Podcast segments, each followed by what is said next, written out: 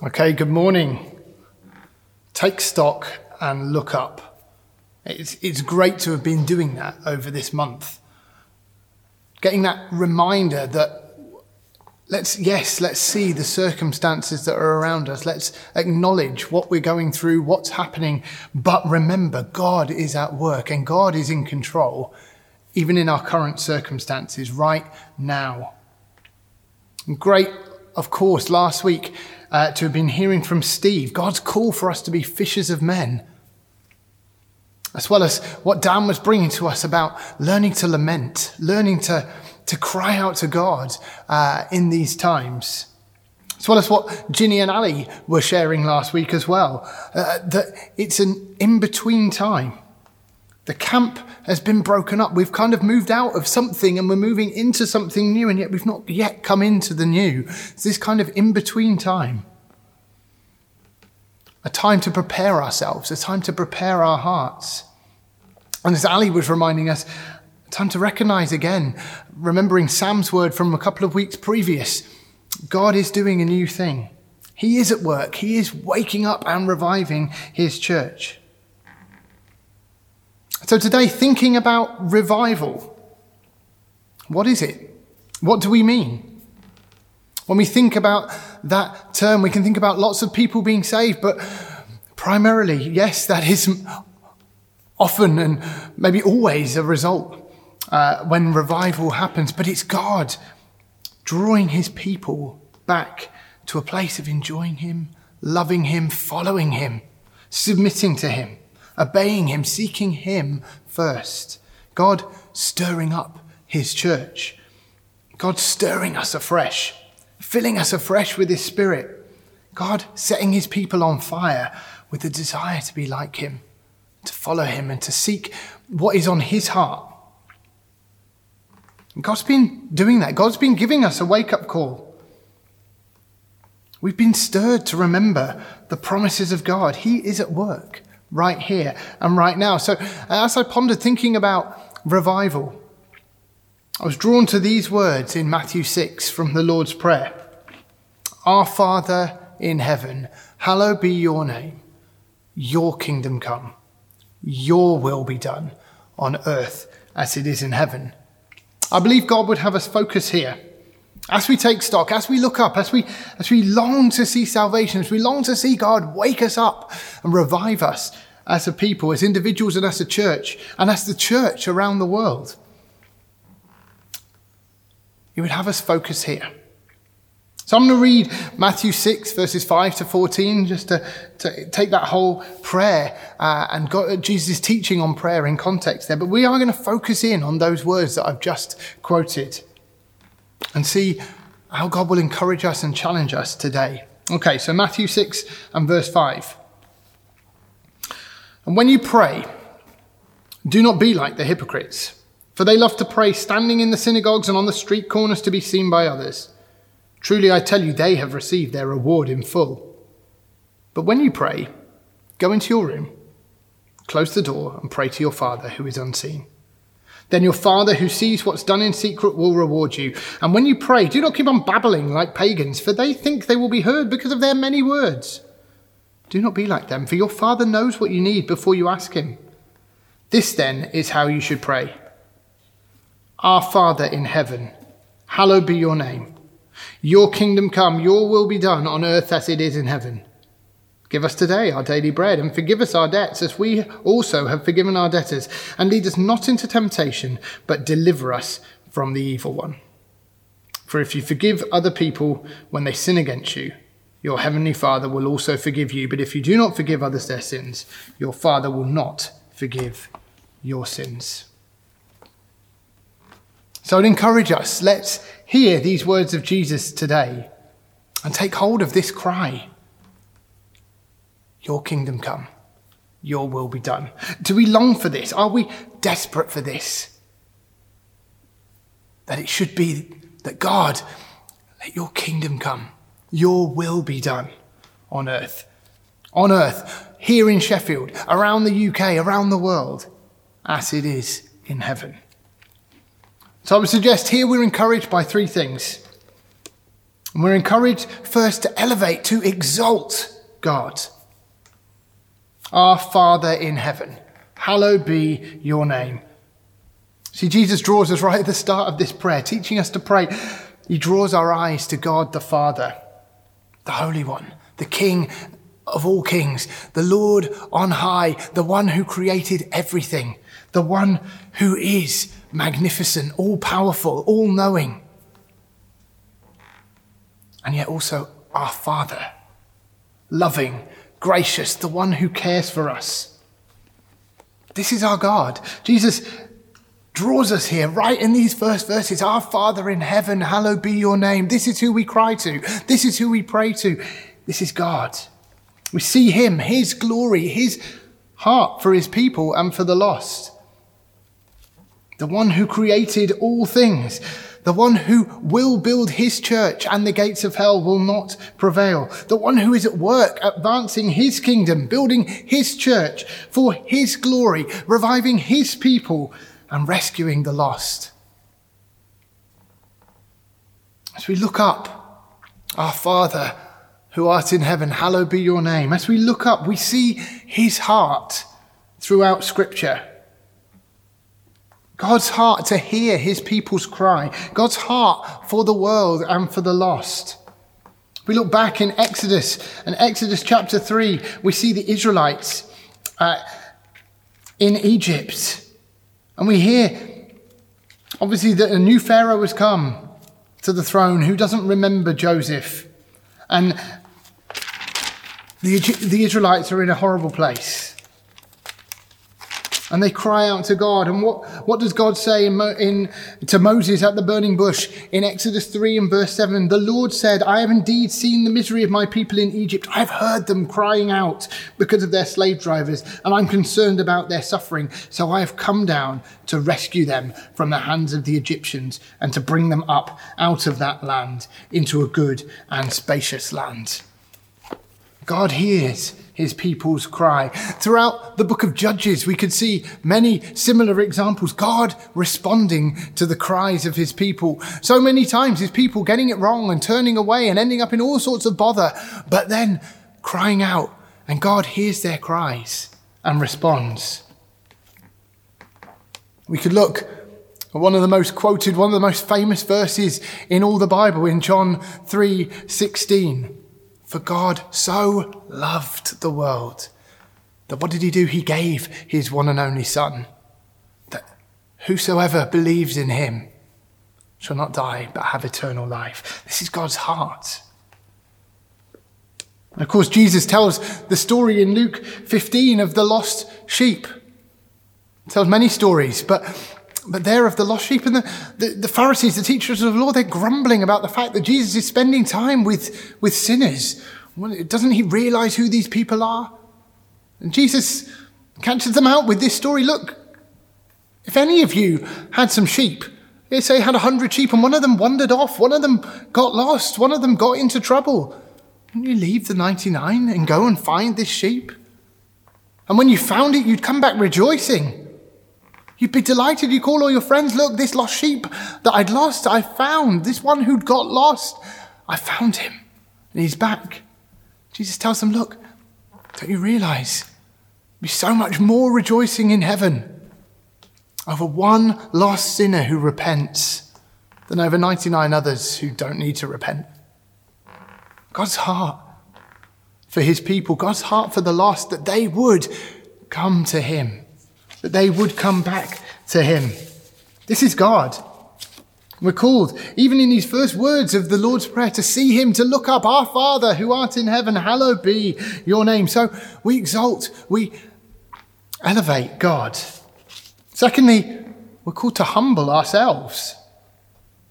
Your kingdom come, your will be done. His, not ours. You see, even as we, we cry out, there's a call to ourselves to humble ourselves to God's will. He comes first. He knows best. He is in control. You see, even in those preceding verses, as Jesus has kind of introduced this, In coming to pray, it's not for show or for your own glory. Don't pray like the hypocrites. They're on the, they're in the synagogues or they're on the street corners so that everyone can see them and everyone can give them, they get the glory. No, don't do that. Come humbly, secretly even, to your Father. A call to humble ourselves and see the most important thing. To, to, to remember the most important thing is knowing Him. The most important thing is His glory. The most important thing is that His will be done. Remember a couple of weeks ago, quoting that verse, as Jesus teaches about not being anxious about anything, seek first the kingdom of God and His righteousness, and all these things will be added. This is the first thing. God's glory, God's kingdom, God's will be done. I've been struck, kind of convicted, kind of felt the nudging of God. Once again, let this be my one desire. Your kingdom come, Lord, your will be done. A nudge, what am I living for? What are we living for? As Ginny last week encouraged us, there's a time of preparation. We're in this in between times. Uh, on the big scale, yes, between Jesus coming and Jesus coming again, but as a church, we've kind of, the camp's been broken up. We've kind of moved, moving into new things, and yet we're not seeing all that God's got for us yet. It's a time to consecrate our hearts, time to circumcise our hearts, time to recommit, to resubmit ourselves to God. Again, we see this theme throughout Scripture God's people humbling themselves before Him, and God's call to walk humbly with Him. We see that uh, as Solomon builds the temple, he's built the temple and he, he prays to God God, if there's a time your people turn away and you cause the, the heavens to be shut up and the, the, the crops to fail, things have gone wrong and they've fallen into sin, would you, would you hear them? and rescue them. And God replies, Yeah, okay, if this comes about, and this is 2 Chronicles 7 and verse 14, if in that point, if my people will pray and humble themselves, I will hear, I will respond, I will forgive them, and I will heal their land. In Micah chapter 6 and verse 8, Micah is given these words to bring. He's shown you, O mortal, what is good. And what does the Lord require of you? To act justly, to love mercy, and to walk humbly with our God. We've seen it in James as we've been going through that together in James chapter 4. It's that wonderful sentence in James 4 and verse 7 Submit yourselves then to God. Resist the devil and he will flee from you. Come near to God and he will come near to you. Wash your hands, you sinners, and purify your hearts, you double minded. Grieve, mourn, and wail. Change your laughter to mourning and your joy to gloom. Humble yourselves before the Lord, and he will lift you up. So call, God, your kingdom come, your will be done, not mine. Any idea I've had that my ideas are the way forward, that my will should be done, that I should get the glory, no, let it go humble ourselves before God. And it brings us to our knees in repentance. Your will, Lord, not mine. We see the Lord's Prayer leads us there. As we go on, give us today our daily bread and forgive us our debts as we have forgiven our debtors. So blessed by Liam leading us in Psalm 51 the other week, reading together. Those wonderful words that David brings, just crying out, as he knows he's messed it up. He knows he's got it totally wrong. Lord, create in me, create in us clean hearts, renew right spirits in us, renew a right spirit in me. And again, as Dan spoke to us the other week, encouraging us to try a change of tack in our prayer. Maybe it's become hard. It's become hard to push through. To try a change of tack, to come, to learn how to lament. I was just felt God nudging me again and uh, just feeling struck And that sense, actually, it's possible for prayer to dry up, not because of, maybe because of disappointment and because of horrible circumstances, but just because you've got comfortable. And I can feel that. That there's a lack of desperation, that actually things aren't right. We can be too happy with the way the world is. It was great to be together, hearing people crying out with cries of lament on uh, last Sunday evening at the prayer meeting. But it's again, it's a, it's a wake up call to, for our eyes to be open to see the inequality, to see the pain, to see the problems and the needs, and more so to see people's need of God. The people are walking in darkness. But I was just nudged. How desperate am I to see these things change, to see people saved. Conscious of a lack of hunger for the things of God and the things of the kingdom. Oh Lord, stir up this passion in my heart. As Steve encouraged us last week, we stir to go be fishers of men. It's this desire in us to know Him more and to hunger for the things of God, to see His kingdom come and His church built. To recognize and know and, and therefore act out of the fact look at His great love for us. Paul prays this wonderful prayer for the Ephesians. In Ephesians chapter 3, these words here in Ephesians 3, verse 14. Paul says this For this reason I kneel before the Father, from whom every family in heaven and on earth derives its name. I pray that out of his glorious riches he may strengthen you with power through his Spirit in your inner being, so that Christ may dwell in your hearts through faith.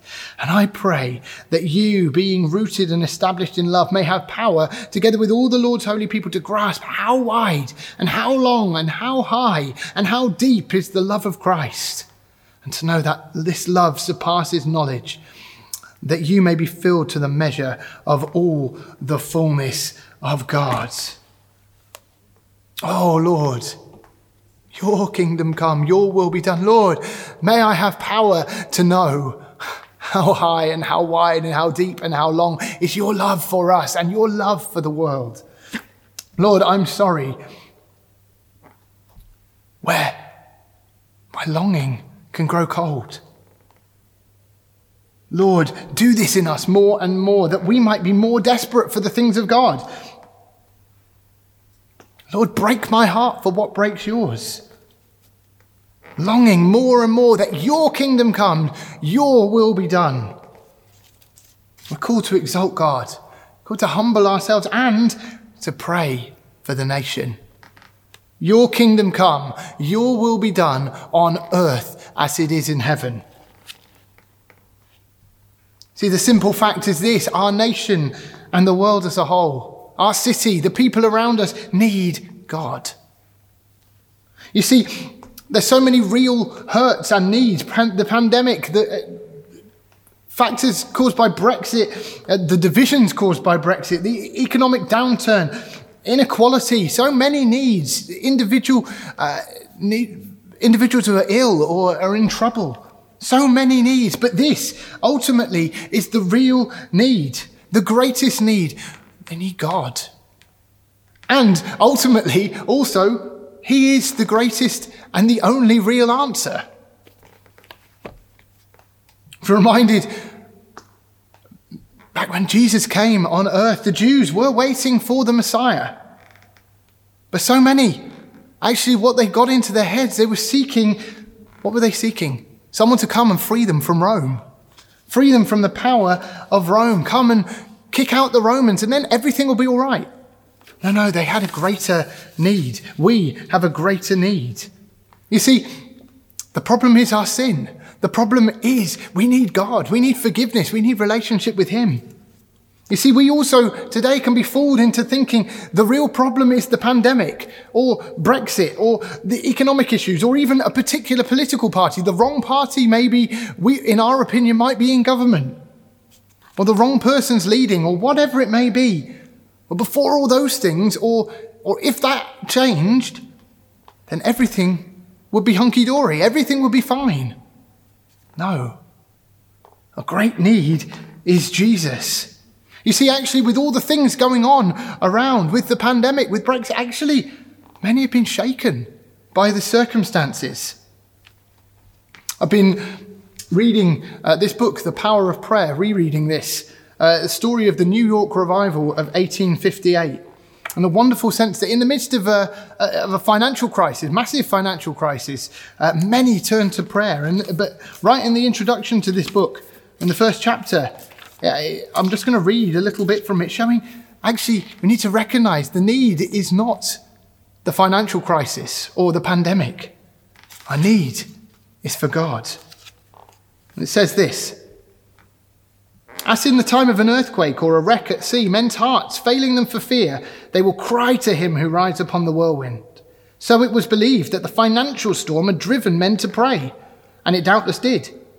Never was a commercial crisis so inexplicable under the laws of trade. It was acknowledged to be a judgment. The justice of God was confessed in arresting men in recklessness, extravagance, and folly. Thousands were thrown out of business and, in their want of something else to do, assembled in meetings for prayer. But these meetings had been already established. The Spirit of God had been manifest in the midst of them. Before the commercial revulsion, the city and the country had been absorbed in the pursuit of pleasure and gain. Men were making haste to be rich and to enjoy their riches. Recklessness of expenditure, extravagance in living, display in furniture, equipage, and dress had attained a height unexampled in the previous social history of our country and utterly inconsistent with the simplicity and virtue of our fathers. These signs of prosperity had filled the minds of good men with apprehension and alarm before the panic seized the heart of the world. Christians who had kept free from the spirit of speculation and the mania for making money had trembled for the future of a people so absorbed in the material as to be oblivious of the spiritual and eternal. These pious people had been gathering in meetings for prayer before the convulsion began. You see, in the shaking, many turned to God in prayer, many cried out in desperation, but actually the recognition was there before. Actually, things aren't right our pursuit of individual, our individualism and our materialism, our pursuit of more and more things, the, the sense of we can sort everything out on our own, it's all wrong. The world and our nation needs God, quite apart from any pandemic. The prayer for our nation needs Your kingdom come, Lord, Your will be done. See, we don't know what will happen. We don't know what and how God is going to move in this time of shaking. Will we see thousands saved? How will it come about? We don't know, but we do know God's heart to revive his people as we humble ourselves, as we cry out to him. And we know God's heart is for the lost and for the sick and for the poor. Wonderful words as Jesus answers John the Baptist's followers who, who come to him and then they're getting confused. They're not sure. Are you actually the one who has come? Are you the Messiah who was promised? And Jesus says to them this. So he replied, Luke 7 and verse 22, he replied to the messengers, Go back and report to John what you've seen and heard. The blind receive sight, the lame walk, those who have leprosy are cleansed, the deaf hear, the dead are raised, and the good news is proclaimed to the poor. Blessed is anyone who does not stumble on account of me. So what Jesus came to bring. His kingdom breaking in. Your kingdom come, your will be done. So I'd encourage us today, as we long perhaps for revival, as we long for God to wake us up, long for many to be saved and added, let's recognize and exalt our wonderful God, our Father in heaven. Hallowed be your name. Let us humble ourselves and recognize again, recognize all the more, recognize more and more, recognize perhaps even for the first time for some of us it's your will, God. Your kingdom. You are sovereign. You are in control. I submit to you. And let's be a people seeking God that His will would be done, His kingdom would come here in Sheffield and beyond. Let's keep on learning to pray.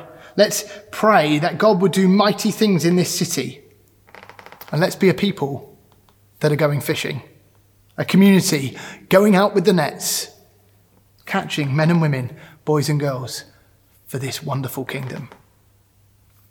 Amen.